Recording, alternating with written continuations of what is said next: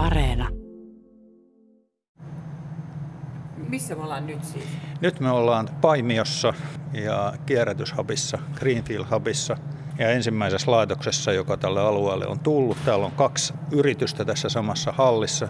Me ollaan ensimmäisenä tässä LSIH-tilassa, joka kierrättää kuluttajatekstiilipoistoja, yleisesti kuluttajilta kerättyä poistettua tekstiiliä. Ja sitten tuossa viereisessä hallitilassa, niin sitten siellä on Resterin koneet ja ne kierrättää teollisesta prosesseista tulevia. Eli siellä on vuokratekstiilejä, esimerkiksi hotellilakanaa, käsipyyhettä, sairaalavaatetta, kaiken näköistä tällaista tunnetusta kaupallisesta lähteestä kierrätettyjä materiaaleja.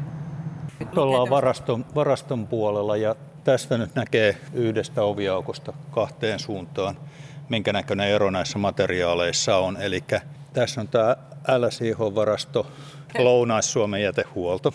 Ja tänne tulee kuluttajapoistoja, eli se on ihan kaikkea, mitä normaaleilta kuluttajilta tulee vaate. Tuolla sitä näkyy nurkassa, siellä, siellä on paitaa, sukkaa, housua, kaikissa maailman väreissä, kaiken maailman, maailman eri materiaaleissa. Ja avattuina paaleina, niin sehän sitten näyttää siltä, mikä se keskiarvo siitä oikeasti tulee. Mitä sille on tässä vaiheessa tehty? No, se on... Tämä vähän lumpun näköistä, jos menet vähän No lumpu on varmaan ihan oikein vanha, vanha kunnon sana sille asialle. Tuossa on paaleja, jotka on pelkästään leikattu soiroiksi ja sitten tuolla on paremmin avattua kuitua, joka on mennyt tuon avauslinjaston läpi, mitä kohta käydään kattelemassa. Tämänkertainen Tiedeykkönen käynnistyi Paimiossa tekstiilien kierrätyslaitoksella. Oppaana VTTn tutkimusprofessori Ali Harliin. TNS-laitos avattiin marraskuussa 2021.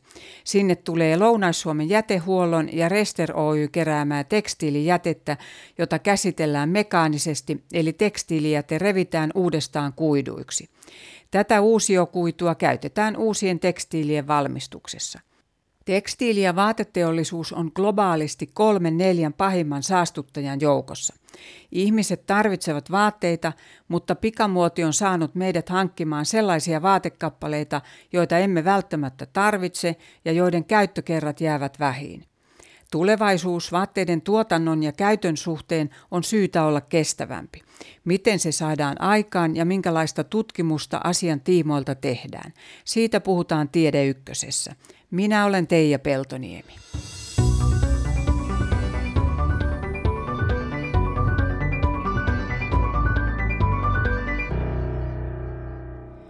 Ali Harliin on materiaalitieteilijä, joka on tehnyt töitä petrokemian parissa ja päätynyt teollisuuden kautta VTTn tutkimusprofessoriksi. Hänen tutkimuksensa on keskittynyt tekstiili- ja pakkaustuotteisiin, mille on ollut kimmokkeena metsäteollisuuden murros. Oikeastaan tämä vuosituhannen puoli on kulunut siinä, että on pääasia, mitä mä teen, on se, että yritän keksiä, mitä me teemme puusta, uusiutuvista materiaaleista, uusiutuvista raaka-aineista, sitten kun meidän vanha perinteinen sellu ei enää mene painotuotteisiin. Ja yksi niistä on ollut tekstiili, toinen on pakkaaminen tietysti voisi leikillisesti sanoa, että eikö se vaatekin ole jonkinnäköinen ihmisen pakkaus. Käytännössä mitä enemmän on mennyt sitten uusiutuviin raaka-aineisiin, niin sitä vahvemmin tulee vastaan kysymys kierrätyksestä. Ja sitä kautta ollaan sitten päädytty tähän, tähän tekstiilin kierrätykseenkin.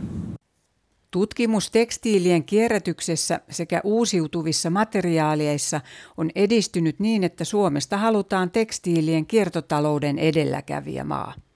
Liputetaanhan Suomen teollisuuspolitiikassa kierto- ja biotalouden puolesta. Tekstiiliteollisuus yhdistää nämä kaksi alaa, sanoo tutkimusprofessori Ali Harliin. Joka tapauksessa tekstiilien käyttö muuttuu tulevaisuudessa ratkaisevasti.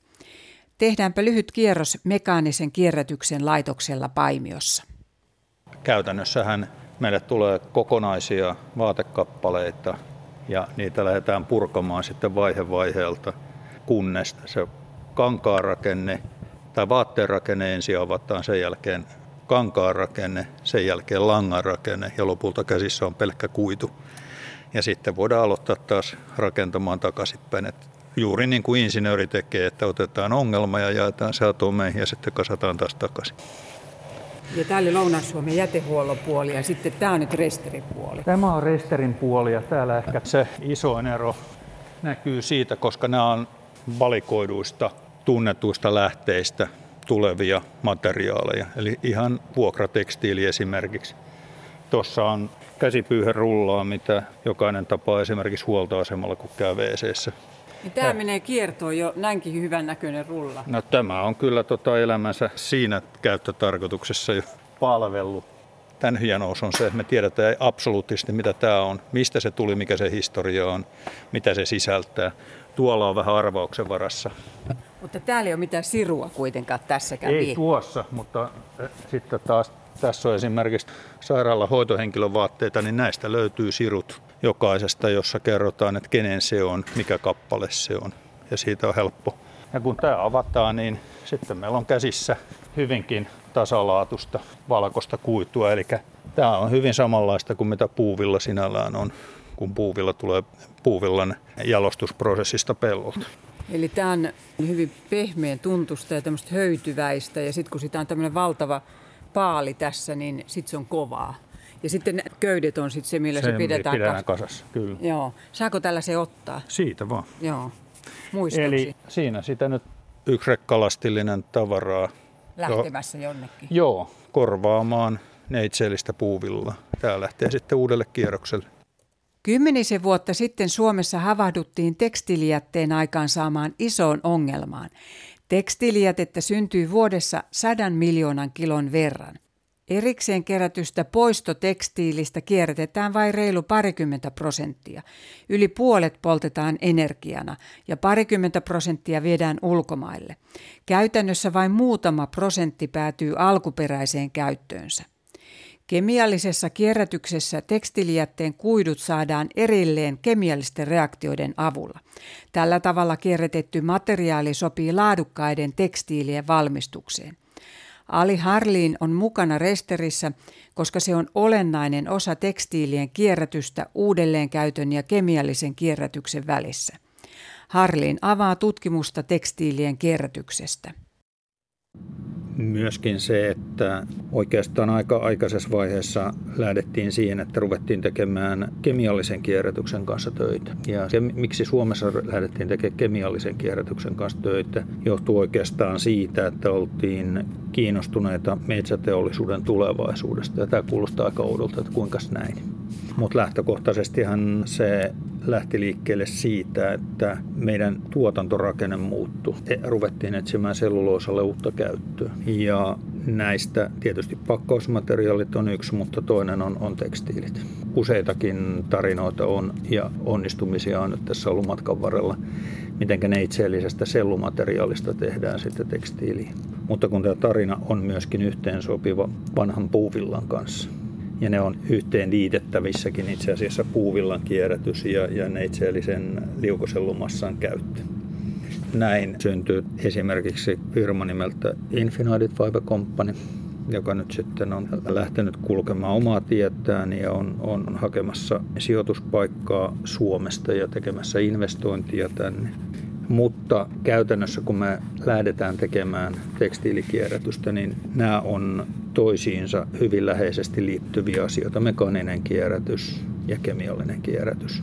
Eli mekaaninen kierrätys on tehokas, mutta sitä ei voi tehdä kovin kauan, koska kuitulaatu heikkenee. Joten joudutaan sitten sekundäärisestä niin, niin tertiääriseen kiertoon, eli sinne kemialliseen kiertoon. Ja myöskin se, että miten me saadaan tämän tekstiilimassa liikkeelle. Ja jos meillä on kierrätys, niin mikä on se ensimmäinen asia, mitä sille pitää tehdä? No se pitää lajitella.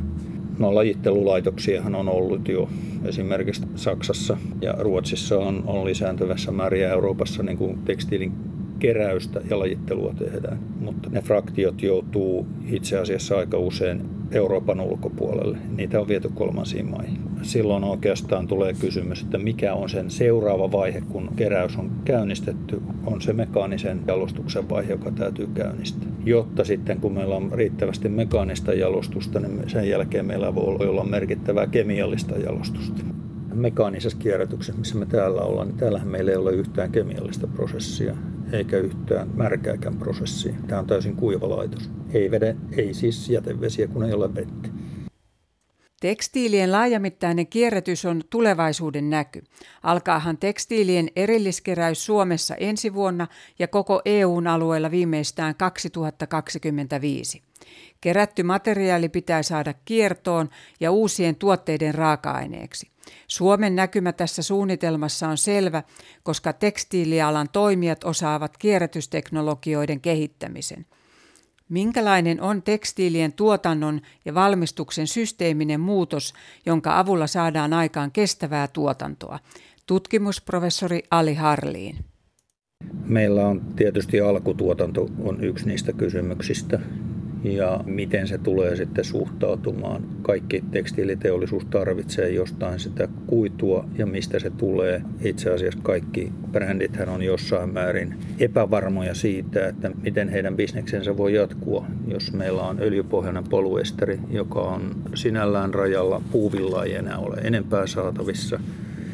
Eli tuotantoalueet muuttuu ja silloin ne tulee lähemmäksi tänne, missä, missä kulutus on, niin lähellä kuluttajaa on tulevaisuuden puuvilla pelto. Eli meillä on kierrätys, niin silloin tuotanto tulee lähemmäs kuluttajaa.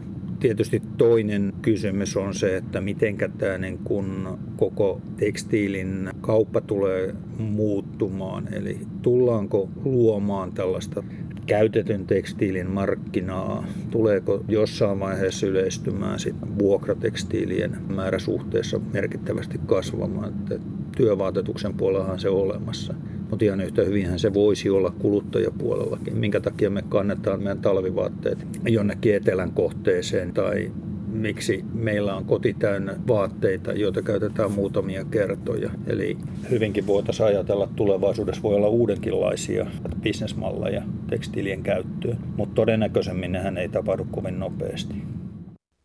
Ali Harliin viittasi edellä siihen, kuinka kuluttajan suhde tekstiilien tuotantoon muuttuu. Vuokrattavien tekstiilien kirjo laajenee. Vaatteilla voi olla oma digitaalinen passi, joka sisältää tarkat tiedot sen valmistuksesta ja historiasta. Mutta miten Suomesta voisi saada tekstiilien kierron ja vastuullisuuden mallimaan? Kestävä tuotanto tekstiilin kohdalla on aika iso kysymys, koska tekstiilihän on aidosti globaali, globaali bisnes. Eli sen eri tuotantovaiheet on jakautunut eri puolille maapalloa.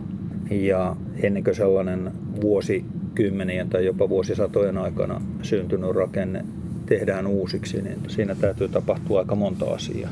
Ja se ei, se ei välttämättä tapahdu ihan yön yli. Kuitenkin se puuttuva linkki on ollut se, että millä tavalla me voidaan palauttaa se käytetty, käytetyn tuotteen raaka-aine sinne uuden tuotannon alkuun. Mutta eihän se vielä tarkoita sitä, että se uuden tuotteen tuotanto palautuisi välittömästi tänne, vaan tätä täytyy rakentaa kerros kerrokselta ja vaihe vaiheelta. Teet joku kauluspaita, niin käytännössähän se on yli 20 työvaihetta sitä kuidusta ennen kuin se paita on olemassa. Tietysti aika usein niistä työvaiheista tapahtuu niin sanotussa vertikaalitehtaassa, joka tarkoittaa sitä, että toisesta päästä tulee sisään kuitua ja toisesta päästä lähtee paita ulos. Mutta käytännössä ne on hyvin isoja integraatteja. Tällaisissa kaukoidessa olevissa vertikaalitehtaissa voi olla 50, jopa 100 000 ihmistä töissä yhdessä tehtaassa. Ja siellä on sitten ne kaikki vaiheet välissä. Tällainen tehdas sopii hyvin työvoimavaltaisiin maihin, mutta VTTn Ali Harlinin mukaan Suomessa voidaan puolestaan valmistaa tekstiilikuitua, koska osaamme prosessiteollisuuden. Myös kuitukankaiden ja eristemateriaalien valmistus sopii Suomeen. Harliinin mielestä menee kuitenkin aikaa ennen kuin vaatteiden valmistusvaiheet ovat niin automatisoituja, että ne olisivat osa tekstiiliteollisuuttamme, mutta koko ajan enemmän valmistusta siirtyy tänne. Tämmöisiä osia vaatteen valmistuksesta, jotka liittyy sen tuotteen personointiin, niin niitä ihan varmasti tullaan siirtämään jossain määrin. Eli käsitykseni on se, että räätäli tulee takaisin vielä jonain päivänä. Ali Harli, mitä nimenomaan se vaatteen ja sen tekstiilivalmistuksen personointi nimenomaan tarkoittaa? No se tarkoittaa esimerkiksi sitä, että me ollaan kaikki vähän eri kokoisia. Meillä on kaikilla vähän erilaiset tota, niin mieltymykset. Jos tulevaisuudessa on mahdollista saada sellaisia vaatteita, jotka on aidosti oman kokoisia, niin se on iso, iso vallankumous. Tiedeykkösessä kohta tarkemmin tekstiilien personoinnista ja nimenomaan digitalisoinnista. Tekstiilejä voidaan valmistaa neitseellisestä ja kierrätetystä kuidusta. Luonnon kuiduista paljon käytetty puuvilla tulee pelloilta, eikä Suomessa ole puuvillapeltoja. Siksi esimerkiksi puuvillakuidut on tärkeää saada kierrätykseen ja sitä kautta korvaamaan neitseellisen puuvillan käyttöä, muistuttaa tutkimusprofessori Ali Harliin. Tekstiili- ja muotialan kiertotalouden eteenpäin vieminen on oleellista, koska viimeisen 30 vuoden aikana tekstiilikuitujen tuotanto ja kulutus ovat kolminkertaistuneet. Sitten jos me katsotaan sitten puupohjasta tekstiilikuidun valmistusta, muuntokuituja, niin meillä on useampia teknologioita. Useimmat niistä perustuu liuotukseen. Ja niisten päälahkot on, puhutaan viskoosityyppisistä kuiduista ja sitten meillä on lyosel-tyyppiset kuidut. Ja viskoosityyppiset kuidut on muuntokuituja, jotka tehdään liuottamalla käytännössä alkkaalin eli lipeään. Tehdään siitä kuitu siitä alkkaaliliuoksesta. Ja sitten se on se merkittävin muuntokuitu edelleenkin maailmassa. Ja sen raaka-aine on liukosellu. Samoin liuoselkuitu, jossa käytetään sitten tyypillisesti N-morfolinioksidia liuottimena, mutta siitä on uusi muunnos, jota kutsutaan nimellä joninen liuotin joniset liuotetut muuntokuidut. Mutta ne on edelleen lyoselkuituja. Niille tyypillistä on suurempi suurempi kuidun lujuus, mutta niiden valmistusprosessit on suhteessa paljon pienempi ja niiden kysymys on sitten taas hyvin, hyvin arvokas liuotin, joka täytyy täysin saada takaisin. Muuntokuitu viskoosin valmistusprosessissa käytettävä rikkihiili on ympäristölle perin haitallinen. Se aiheuttaa muun muassa keskushermostovaurioita, hiilisulfiidi puolestaan häiritsee hormonien sekä sydämen ja verisuonten toimintaa. Nämä haitalliset kemikaalit pyritäänkin kierrättämään viskoosin valmistusprosessissa. On tehty tutkimuksia kemikaalien korvaamiseksi. Esimerkiksi Infinited Fibre Companyssä rikkihiili on korvattu urealla, joka muuttuu karbamaatiksi. Ureahan on luonnollinen virtsa-aine. Viskoosia ja lyosel-tyyppisiä kuituja voidaan valmistaa kierrätetystä puuvillasta kunhan se on riittävän puhdasta. Sellaista tuotetaan Paimion Resterin tuotantolaitoksella.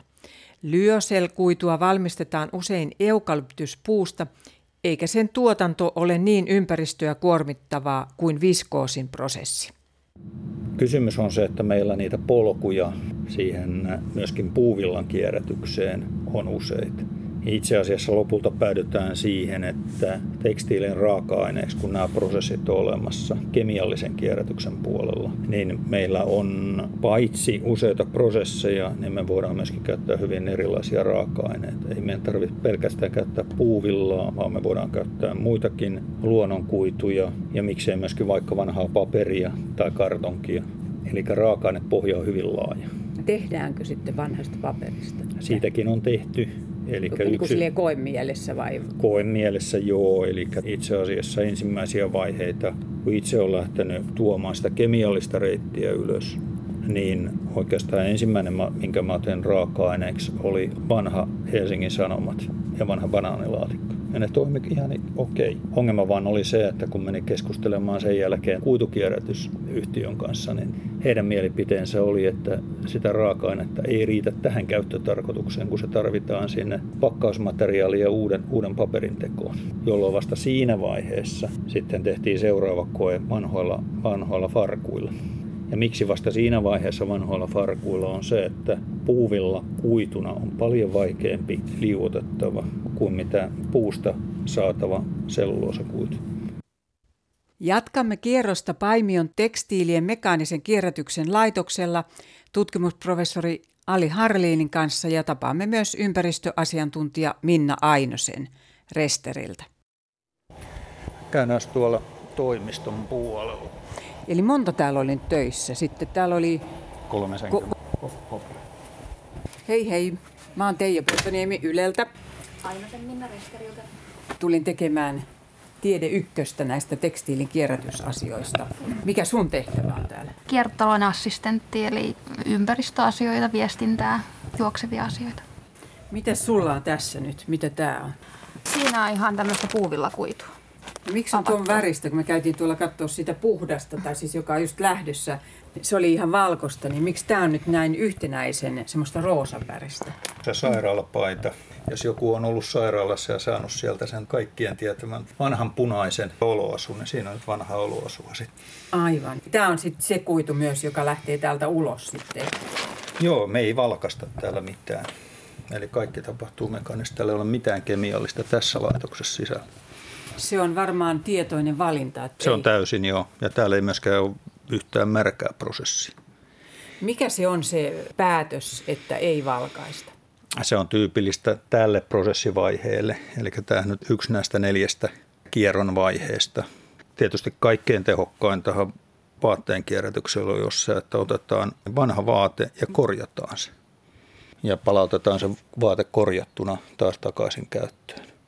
Seuraava mahdollisuus on se, että kun sitä ei enää voi korjata, niin otetaan mekaanisesti se kuitu talteen ja palautetaan se kuitu takaisin käyttöön. Ja vasta sitten, kun tämä kierros on käyty, niin sen jälkeen voidaan sitten ruveta miettimään, että jos kuitukin on rikki, niin mitä sitten tehdään. Ja sitten otetaan se polymeeri, joka siellä oli siellä kuidussa, ja palautetaan se. Se on kolmas, kolmas kiertomahdollisuus. Ja sitten viimeinen, kun polymeerikin on jo piloilla, niin sitten voidaan miettiä sitä, että otetaanko vielä energiatalteen. Eli meillä on primääri, sekundaari, tertiäri ja kvaternäärikierrot tässä. Tässä on myös tällaisia ikään kuin näitä vaiheita. Tässä on itse asiassa tätä meidän tuotepäätä, mitä me sitten oikeasti saadaan täältä aikaiseksi. Että suurin osahan tämmöisestä niin kuin mekaanisesta avatusta kuidusta nykymaailmassa menee erinäköisiin eristeisiin, joko tämmöisiin hyvin paksuihin lämpöeristeisiin, tai sitten ne voi mennä seoksena erinäköisiin massoihin. Tässä on lattia, levyä, jossa on muov- kiertomuovijoukkoon laitettu tekstiiliä. Tai sitten niistä voidaan tehdä muotokappaleita, muotopuristeita. Mutta tietysti se kaikkein korkein tasohan on se, että sitten palautetaan tämä tekstiili ihan oikeasti siihen alkuperäiseen käyttömuotoon. Se käytetään kuitua uuden tekstiilin valmistukseen. Ja onko tässä nyt lasipurkeissa sitten näitä eri versioita? No tässä nyt on eri vaiheistaan, eli mitä se tulee, tulee meille sisään. Siinä on tekstiili sinällään. Sitten seuraava vaihe, tämä näyttää kyllä ihan matonkuteelta, mutta tämä koneeseen syötetään kiljotinin läpi. Eli se leikataan soiroiksi.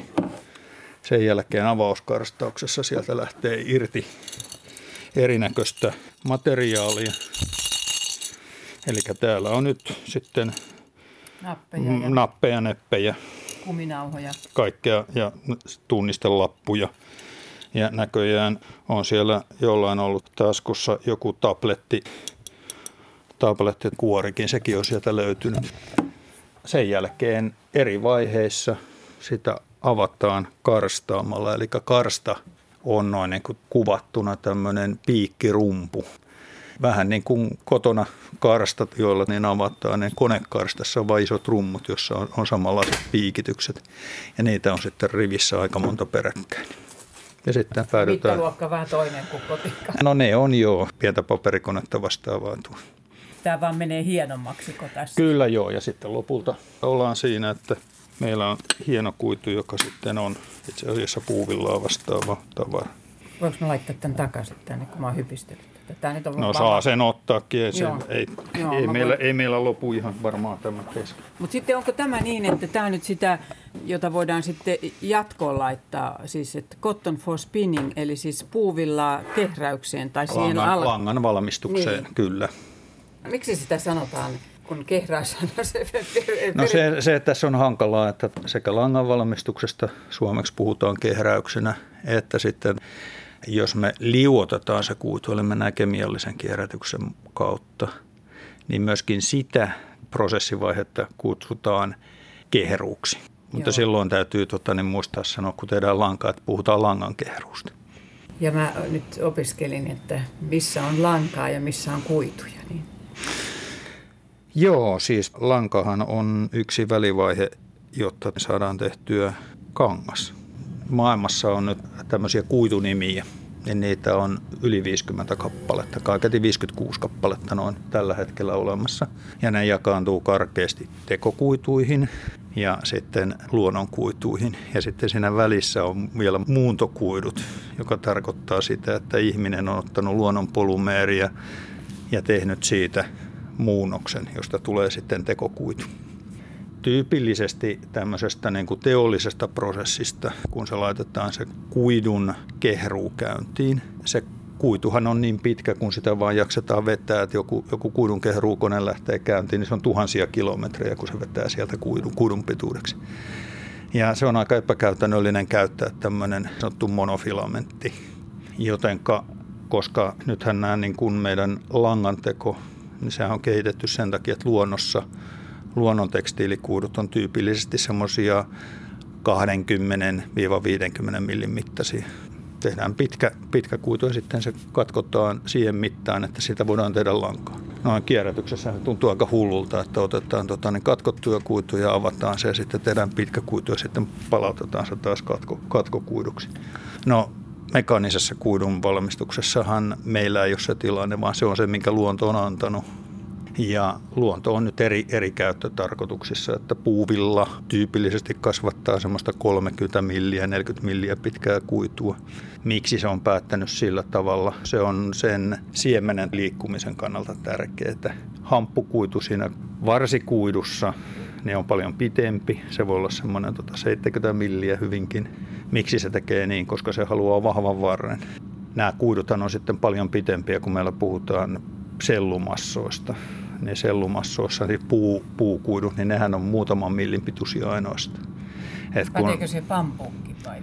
Kyllä, käytännössä pampuun pätee, koska pampukuituhan ei ole se, mitä se pampu kasvattaa, vaan se pampusta tehdään liukosellua ja liukosellusta tehdään sitten massa, äh, tämä liukosellumassa liuotetaan ja sitten se kehrätään kuiduksi, joka sitten käytetään. Eli periaatteessa se on ihan sama tie kuin kun tehtäisiin puusta, puusta tekstiilikuitua. Niin se menee sitä kautta. Kyllä. Tekokuidut ohittivat luonnonkuitujen käytön 1990-luvun puolivälin jälkeen. Polyesteri onkin maailman yleisin kuitu ja tuttu tekstiileistä tutkimusta tekevälle VTTn Ali Harliinille tässä omalla niin kuin polumeeriuralla, niin kuljen minä melkein mitä reittiä tahansa, niin mä aina törmään tähän samaan häirikköön nimeltä poluesteri. Nythän jo sanotaan 15 vuotta sitten oli tilanne, että puuvilla ei maailmassa enää riitä kaikille. Ja mitä enemmän, enemmän tämä tilanne on jatkunut, niin se enemmän sitä on korvattu poluesterillä. Ja poluesterillehän on syntynyt muutenkin markkinaa, koska siinä on tiettyjä, se on monimuotoinen ja helposti huolettava kuitu. Eli pyykki helposti huolettava tarkoittaa suomeksi kuivuu nopeasti. No, ongelma on tietysti sen öljypohjaisuus ja ehkä myöskin se, että suuri osa mikromuovista on oikeastaan tekstiilipölyä, eli poluesteripölyä. Ja oliko niin, että merissä, merien mikromuoveista 35 prosenttia tulee tekst, juuri näiden polyesterien pesemisestä. Näin yksi oli arvio. Ihan siis, joo, pesukoneesta. Siis huonepölykin on pitkälle sitä ja osittain, osittain tietysti epiteelisolukkoa, mutta huonepölyä väärässä paikassa. Mutta polyesteristä tuskin ollaan luopumassa, koska tällä hetkellä maailman tekstiilituotannosta yli 60 prosenttia on jo polyesteri. Eli puuvillan osuus on alle 35 prosenttia. Polyesteristä vain reilu 10 prosenttia on kierrätyskuitua. Materiaali on haastava kierrätykselle. Joillakin isoilla vaateyrityksillä, esimerkiksi H&M, on koelaitos polyesterin kierrättämiseksi. Polyesteri on oikeastaan kolmella tavalla haasteellinen. Yksi niistä haasteista tulee siitä, että toisin kuin limsapullo, joka on sekin tehty tietystä polyesteristä, niin tekstiilien polyesterit, siellä on laaja kirjo erinäköisiä polyestereitä. Limsapulloista kyllä tehdään, tehdään verkkareita ja tehdään tiettyjä tota, tekstiilikuituja, mutta toisinpäin tekstiileissä on myöskin polypropeeni, tereftalaatti, polyputyyli-tereftalaatti ja niin edelleen. Ja, eli siellä, siellä on iso, iso kirjo erilaisia. Sitten polyesterin toinen tämmöinen kierrätyshaaste on se, että Polyesterihan teoriassa olisi uudelleen sulatettava. Käytännössä polyesterin niin sanottu moolimassa, eli minkä mittainen se polymeriketju on, niin se alenee, alenee käytön aikana Eli se kuluu ikään kuin. Se polumerin rakenne menee käytön kannalta huonoksi. Se periaatteessa voitaisiin rehabilitoida, eli molimassa voitaisiin palauttaa takaisin. Mutta ongelma on se, että koska se on ollut tekstiiliaplikaatiossa, niin useimmiten siellä on epäpuhtautena kaikennäköistä muuta, joka tekee siitä, siitä sulatusreitistä ja, ja sen polumeerin pelastamisesta vaikeaa. Eli silloin meidän pitäisi periaatteessa palauttaa se lähes alkutekijöihinsä, eli monomeereihin. Ja oikeastaan niin tätä linjaahan tällä hetkellä niin kun selvitetään entistä enemmän. Ja itsekin teen sen asian kanssa töitä. Silloin me puhutaan erinäköisistä hydrolyysimenetelmistä. Eli poluesteri, se on polumeri, joka on syntynyt sillä tavalla, että on otettu vettä pois. Ja hydrolyysi on taas tapa hajottaa polumeria niin, että sinne lisätään vettä. Nyt meillä on karkeasti viisi erilaista hydrolyysimenetelmää, millä poluesterin voi hajottaa. Meillä on emäksinen hydrolyysi, meillä on happohydrolyysi, sitten meillä on amino- tai ammonolyysi, sitten meillä on metanolyysi ja sitten meillä on glykolyysi. Glykolyysi on nykyisin se yleisimmin käytetty, koska useimmiten siellä poluesterin välissä on etyylieni glykoli, joten se on sama aine, mitä siellä muutenkin on. Sitä tehdään jonkun verran, mutta sitä tehdään lähinnä pakkausmuoveille. Ja nyt erityisen mielenkiintoinen tulevaisuuden kannalta on se, että voimmeko me yhdistää pakkausmuovikierrosta tulevaa polumeerista poluesterijätettä ja tekstiilikierrosta tulevaa polumeerista jätettä ja mitkä on ne oikeat tuotteet, mitä niistä tehdään.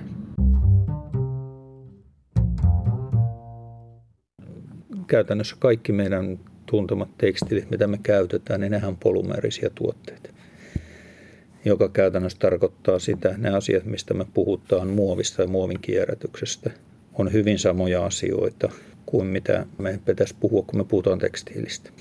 Ja silloin on tämä jaottelu, että meillähän on muoveja tai polumeereja, jotka on öljypohjaisia biohajoamattomia.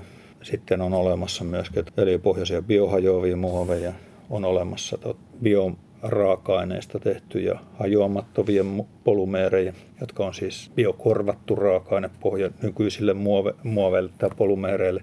Ja sitten on biopohjaisia biohajoamia. Ja tämä kaikki on mahdollista myöskin tekstiilipuolella. Ja silloin me puhutaan biopohjaisuudesta, niin käytännössähän me vältetään fossiilisen hiilen käyttöä. Eli vähennetään sitä tarvetta kaivaa jostain vuosimiljoonia vanhoja hiilivarastoja tänne maan pinnalle. Ja se etu on siinä. Sitten taas se biohajoavuus on täällä tekstiilipuolella, jos se suurin osa tai hyvin merkittävä osa meidän mikromuovikuormasta on, on tekstiileistä peräisin, niin eikö silloin pitäisi luonnostaan käyttää sellaisia kuitumateriaaleja, jotka ovat luonnossa hajoavia? Kyllä. Koska se voisi olla jopa osa ratkaisua. Siirrymme seuraavaksi tekstiilien mekaanisen kierrätyksen linjastolle, jossa kankaat ja tekstiilit hajotetaan. Karstat avaavat kankaan rakennetta, repivät sen langoiksi ja edelleen kuiduiksi. Linjastolla melu on kova. Siksi tutkimusprofessori Ali Harliin sanoo, menemme tulta päin. Ja koska laitteiden pauketta on niin paljon, niin kerro myös itse, mitä tapahtuu. Näin meluisa osuus lyhenee. No niin, mutta mennään kohti tulta. Eli ensimmäinen vaihe on se, että meille tulee tämä tekstiili. Tässä tapauksessa meillä on varsin isoja pakkoja tekstiiliä. Tämä on jonkun raaka-ainetta, joka ei ole kelvannut käyttöön. Se menee avaukseen ja avauksesta tämä kangaspakka leikataan giljotiinilla vähän samanlaisiksi kuteiksi kuin mitä kangas leikataan silloin, kun tehdään vaikka räsymatto. Eli tuolla sisällä, jos katsot, niin näet, näet giljotiinin, joka toimii vähän nopeammin kuin Ranskan vallankumous. Tuossa on terä, teräleikkaat muutaman kerran sekunnissa. Seuraava vaihe on rumpu, jossa avataan kankaan rakennetta. Saippuan kaltaiset apuaineet auttavat asiaa. Mekaanisessa avauksessa tarvitaan liukastetta, koska kankaan langat ovat kitkalla tiukasti kiinni toisissaan. Tämä toimenpide vähentää voimaa, jolloin kuidut säilyvät ehjempinä, kertoo Ali Harliin. Apuaineen jälkeen on kankaan esiavaus, jossa kudonta rakenne avataan. Neulottu avautuu paremmin kuin kudottu. Tämän jälkeen me jatketaan sitä avausta. Tuolla on peräkkäin niitä karstoja. Siinä on viisi konekarstaa peräkkäin. Jokainen avaa vähän pitemmälle, eli kankaan langat eroutuu toisistaan. Sitten niitä lankoja ruvetaan avaamaan aina vaan hienommaksi ja hienommaksi. Huonosti avautuneet langat palautetaan alkuun. Jos jotkut ovat hajonneet pölyksi saakka, ne imetään isoon suodattimeen. Se on aika valtava suodatin. Joo, sinne sopii mies oikein hyvin seisomaan sisällä. Tekstiilipöly ei mene hukkaan, vaan se voidaan seostaa muoviin tai käyttää kemiallisen kierrätyksen raaka-aineena. Koska materiaali on avattu kuituihin saakka, niin se on helppo liuottaa, kertoo Ali Harliin. Täällä on nyt joku ilmavirta näköjään. Joo, täällä on näitä, kaikki täällä oikeastaan liikkuu pneumaattisesti, eli jokainen tavaran siirto tapahtuu sillä tavalla, että tuolla on ilmavirta, joka sitten vie sitä eteenpäin. Eli isoja imureita on paljon. Tämähän on vähän niin kuin Mennään vähän tänne hyvin sama asia kuin Morsiuspuku, että vähän vanhaa ja vähän varastettua ja uutta ja sinistä ja niin edelleen. Eli konekarsta keksintönä, se on 1700-luvun lopusta. Silloin kun tekstiiliteollisuus on oikeasti alkanut, niin silloin on keksitty pyörivä karsta. Näin Ali Harliin kuvaili linjaston laitteita. Mekaanista kierrätystä on käytetty tekstiiliteollisuuden alusta alkaen. Jo silloin tajuttiin, että raaka-ainetta ei kannata hukata, vaan esimerkiksi leikkuujäte pitää saada talteen. Pula- ja sota-aikana on kerätty ja kierrätetty tekstiilejä, etenkin villaa. Oikeastaan se, mikä nyt on se, se uusin asia, mikä tähän on tullut, on se digitaalinen kerros. Mitä se digitaalisuus tuo tähän teollisuuteen, niin se tuo sen, että me tiedetään jokaisesta tuotantoerästä käytännössä sen historia. Me pystytään varmistumaan paljonko me on käytetty siihen tuotantoresursseja, paljonko siihen on käytetty energiaa eri, eri asioissa, kuljetuksessa, kone, koneet on käyttänyt se käsittelyyn. Ja voidaan antaa täyssertifikaatti siitä, että mikä tämän vaikutus on, eli paljonko säästetään, kun tämä, tämä erä käytetään uudelleen verrattuna neitseelliseen materiaaliin. No mitä siitä tiedetään, mitä säästetään? Siis niin kuin, no puuvillan kohdalla se säästömäärä on yhden, yksi teepaita suunnilleen vastaa yhtä kylpyammellista vettä. Eli sen verran säästyy vettä. Energiassa se vastaisi suunnilleen sitä, että se on ehkä pari kertaa sen tuotteen paino öljyä. Tuollainen tekstiilin suunnilleen keskimääräinen hiilijalanjälki on siellä luokkaa 5000 kilon paikkeilla per tonni ja vesijalanjälki riippuen. Tietysti puuvillassa on erittäin korkea vesijalanjälki. Poluesterissä se lasketaan paljon matalammaksi, koska öljytuotannon vesihukkaa ei lasketa. Puhutaan kuitenkin kymmenistä tuhansista kuutioista vettä per tonni tekstiili. Niin onhan, jos yksi teepaita on kylpyammellinen vettä ja se säästetään, niin onhan se aika paljon, kuinka niin kuin teepaita on semmoinen kerskakulutustuote, jopa voi sanoa. Että... Onneksi ei ihan ole vielä kertakäyttötuote, eikä me Kerska, halua... kerska. Sitten kaikki tahot Kyllä. valmistaa teepaitoja ja antaa ilmaiseksi ja muuta. Joo, mutta sitähän tässä on miettinyt itse, että kun me tehdään tällaista kierrätystä, niin pauditetaanko me vaan tätä kulutuksen sykliä, eli on nopeampi hylätä ja päädytäänkö me lopulta siihen maailmaan, jossa aamulla ilmestyy sinne postilaatikkoon päivän paita, kun ei sinne enää tule se päivän lehti. Mutta sitähän me ei olla tässä tekemässä, vaan kyllä me ollaan ihan aidosti vähentämässä neitseellisen raaka-aineen aiheuttamaa jalanjälkeä, vapauttamassa peltopinta-alaa, muiden kasvien viljelyyn, vähentämässä öljyn kulutusta. Toivottavasti sitten osittain ollaan myöskin ehkä vähentämässä myöskin niitä vaikutuksia, mitkä meillä on ympäristön muussa likaantumisessa. Koska ei tästä ole kuin muutama vuosi aikaa, kun EU määräsi, että orgaanista jätettä ei saa enää viedä kaatopaikalle. No, kun sitä ei saa viedä kaatopaikalle, niin mihin se sitten me päätyy, niin se päätyy polttoon. Suomessa, Ruotsissa ja monissa muissa kylmissä maissa onneksi tämä johtaa siihen, että että se lämpö otetaan sentään talteen. Eli silloin puhutaan siitä vaternäärisestä kierrätyksestä, neljännen kertaluokan kierrätyksessä. Suurimmassa osassa maailmaa, jos jäte poltetaan, niin se on ihan suoraan hiilidioksidipäästö. Ja oikeastaan niin kuin isoin hyöty me tällä hetkellä tehdään siitä, me estetään se jätteen poltosta aiheutuva hiilidioksidipäästö. Suomen tekstiili- ja muotialan järjestön, alan yritysten sekä VTTn ja kahden ammattikorkeakoulun tekemässä tekstiiliteollisuuden tulevaisuutta käsittelevässä raportissa vannotaan vahvasti tekstiilien kierrätykseen sekä digitaalisuuteen. Mitä digitaalisuus tarkoittaa, koska aivan ensimmäiseksi ei ykköset ja nollat liity materiaalisiin vaatteisiin ja niiden valmistukseen. Voisivatko vaatteet toimia palveluna? VTTn tutkimusprofessori Ali Harliin. Digitaalisuus täytyy mieltää myöskin tässä kohtaa ei pelkästään sillä, että meillä on tietoverkkoja tai, tai kommunikaatiota. Toki se on sitä, että tietoa on saatavissa ja se mahdollistaa sen personoinnin, mahdollistaa tuotteen alkuperän varmistamisen ja tämän tyyppisiä asioita. Mutta ennen kaikkea digitaalisuus on myöskin palvelumalli, millä pystytään samanaikaisesti hallitsemaan huomattavan paljon laaja tuotesortimentti. Ja tekstiilin kierrätyksen tai koko tekstiili tämmöisen bisneksen uudelleen muovaaminen palveluksi ei tule onnistumaan ilman, että se on digitaalisessa alustassa. Koska muutenhan se on sitä, että jossain joku keksii, mitä ihmiset haluaa ensi keväänä käyttää. Sitten kaikkea tehdään etukäteen varastoon valmiiksi ja sitten yritetään myydä. Tämä on niin se bisnesmallin ja tämän halpa ja kertakäyttömuodin akilleen kantapää. Eli yritetään puskea tavaraa ihmisille, kun itse asiassa mitä meidän pitäisi tehdä, meidän pitäisi saada sieltä ihmisiltä sitoumus siitä, että he haluavat jotain ja se valmistetaan vain siihen tarpeeseen.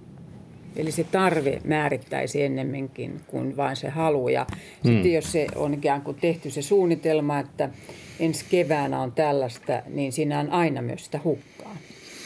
Ja on se... ja jos joku muistaa semmoista asiaa, että puhuttiin joskus, että on kauden värit. Minkä takia piti määritellä, mikä väri on muotia? Se johtui siitä, että tekstiilivärien valmistaminen oli hyvin vaikeaa. Ennen toista maailmansotaa niin yhden vuoden aikana pystyttiin yhdellä tehtaalla valmistamaan vain yhtä väriä, koska se oli niin vaikea puhdistaa se tehdä sen värin valmistuksen jälkeen, että ei voitu tehdä muuta. Sitten täytyy sanoa, että ensi, ensi keväänä punainen on sitten se meidän muotiväri. Ja sininen tai mikä se nyt sitten onkaan keltainen. Nyt sitten vähitellen tämä sesonki, joka oli aikaisemmin se syksy ja kevät. Nythän se on lyhentynyt se sesongin väli. Ja nyt aika monella fast fashion brändillä niin on ihan normaalia, että on kuusi sesonkia vuodessa. Käytännössä seuraava vaihe on se, että ei ole sesonkeja ollenkaan. Eli siinä tulee tämä personointivalmistaminen ko, että, että ihmiset miettii, mitä ne haluaa ja sitten ne jonnekin palveluun ne syöttää ne hmm. asiat ja kenties mittansa. Ja... ja itse asiassa se järjestelmähän voi tietää sun mitat ilman, että niitä syötetäänkään sinne sulla voi olla niin läheinen suhde sen toimittajan kanssa, että he tuntee sinut ihan yhtä lailla kuin joskus 1800-luvulla räätäli tunsi asiakkaansa. No milloin tämä voisi olla mahdollista? Ainakin osa meistä... Tekni- teknisesti vaikka per heti, mutta käytännössä varmaan niin kyllä me puhutaan siitä, että kyllä se tarvitsee taas uuden sukupolven, että tähän mennään. Tietysti tämä kuluttajafragmentointi, että myöskin vintakevaatteiden tai tekstiilikierrätyksen tässä primäärissä kierrossa, eli vaatteiden uudelleenkäytössä, niin sehän perustuu jo tällä hetkellä digitaalialustoihin. Siellä on kuvattuna, okei, ton, ton näköinen laukku siellä nyt olisi jo, klikataan ja otetaan tämä. Eli näitä palikoita tapahtuu jo tällä hetkellä. Kysymys on vaan se, että koska oikeastaan mille tahansa järjestelmä on tyypillistä se, että sen osat täytyy olla olemassa – ennen kuin se voi se järjestelmä oikeasti lähteä liikkeelle. Mutta sitten kun ne osat on olemassa, niin sitten voi tapahtua hyvin nopeastikin. Mutta toisaalta nimenomaan se, kun sieltä tilataan, katsotaan miltä se näyttää ja klikataan ja toki sinne nyt tiedetään mm-hmm. se koko, niin onhan sekin hyvin kuluttavaa, koska sitten kun se vaate tulee tai niitä tulee pari kolme erilaista ja sitten yksi otetaan ja muut palautetaan, niin eivät ne enää mene myyntiin, niin se on hyvin kuluttavaa. On ja ei välttämättä niin kannattavaa kuin voitaisiin kuvitella. Jotenka vaatteen nettikauppa, niin käytännössä siellä tulee varmasti tapahtumaan murroksia, koska se mikä palautetaan sinne, niin sitähän ei voi enää myydä uudelleen. Meneekö se suoraan kiertoon? Se, vai poltettavaksi? No sanotaan, että se poistetaan kierrosta. Paha. Niin.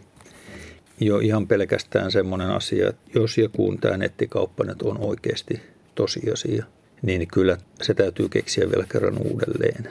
Ja kyllä se varmasti keksitäänkin, koska sitten on taloudellisesti paljon kannattavampaa se, että se materiaali virtaa ei ole edestakaista, vaan, vaan se on hallitusti niin yksisuuntaista ja sitten ehkä palautus on myöskin hallittu.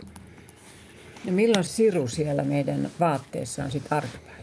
No työvaatteissahan se on arkipäivä. Onko lähes kaikissa työvaatteissa tällä hetkellä se siru? Sellaiset työvaatteet, jotka käy pesulassa ja tulee pestynä takaisin työmaalle, niin käytännössä kyllä. No milloin Eli... se on meillä sitten, että sullakin on huppari päällä, niin siinä tuskin on sirua ja mun neuleessa ei ole varmaan sirua. Niin... Joo, ja voi olla varmaan monella ihmisellä vähän se ajatus, että valvooko se isoveli nyt sitten. Se on kyllä aika, aika jännä ajatus, koska jokaisella on kuitenkin puhelin taskussa, joka tietää sinusta itsestäsi enemmän kuin sinä itse. Mutta sitten se siru olisi se, se pelottava asia. No, semmoinen asia varmaan, joka tuo sitä lähemmäs on se, että tekstiileillähän oletetaan saatavaksi aikaan suunnilleen samaan aikaan, kun kierrätys lähtee käyntiin, niin digitaalinen passi, tuotepassi. Ja sitten aletaan olla jo aika lähellä sitä kohtaa, että missä on syntynyt tarve tai pakko saada joku alusta, millä me saadaan yksittäiset tuotteet merkittyä. Ja sehän on aika iso muutos sitten ajattelumaailmaan, koska nythän me käsitellään vaatteita vähän niin kuin ne olisi massaa, vaikka ne on kuitenkin yksilöitä. Eli on, on tämmöinen termi kuin objektiorientunut järjestelmä. Eli jokainen tuote on yksilöity. Et ihan niin kuin tällä hetkellä vaikkapa jokainen auto on rekisterikilven omistava yksilö ja yksilöity ajoneuvo. Ja siellä on huoltohistoriat ja muuta. Niin ei se niin hirveän kaukana ole, että meidän päävaatekappaleet voi olla yksilöityjä tuotteita, joilla on huoltohistoria. Korjaushistoria. Ja kyllä. Pesuhistoria. Niin, aivan. Ja sitten me ollaankin siinä tilanteessa, mitä esimerkiksi tämä Rester tekee, eli tota, niin täällä käytetään nyt teollista vuokravaatetusta ja vuokratekstiilejä ja tehdään niistä kierrätystä. Tämä on huomattavan paljon helppo, koska me tiedetään ehdottomasti päivä yksi, kun tuote tulee sisään, mistä se on tullut, mistä se on tehty, mikä sen historia on, voidaan taata. Se on tämmöinen ja tämmöinen puhtausaste, tämmöinen ja tämmöinen laatu. Voidaan myöskin laskea ihan tarkalleen, mikä on sen tuotteen jalanjälki veden, energian suhteen tai mikä sen kädenjälki on miten paljon se korvaa jonkun muun käyttöön. Lopuksi VTTn tutkimusprofessori Ali Harliin visioi, mikä on kestävin vaate vuonna 2035. Kyllä kai se niin kuin on niin, että puolet on kierrätetty ja puolet on uusiutuvasta materiaalista valmistettu. Toivottavasti käyttöikä on kasvanut keskimääräisestä käyttöiästä, joka on tällä hetkellä jossain 10 ja 20 käyttökerran välissä, niin mieluummin lähemmäksi 50 käyttökertaa. Niin, tekstiilihän on sellainen tuote, jota ilman me ei voida elää, joka varmasti tulee aina olemaan ihmisen mukana. Se on vuosien saatossa ollut jossain määrin aina eturintamassa siitä teollistumisen aikana, miten se on adaptoitunut ja se on taas uudistumassa. Kaikki, mitä me keksitään tieteen tai teollisuuden alalta, niin kyllä ne tulee otettua käyttöön tekstiileissä. Ja se johtuu ihan siitä, että se on meidän toinen iho, se on osa meidän persoonallisuutta, se on meidän osa olevaisuutta. Ei voida pelkästään ajatella, että tekstiili on joku tekninen ratkaisu. Se on osa meidän persoonallisuutta ja se on meille välttämätön.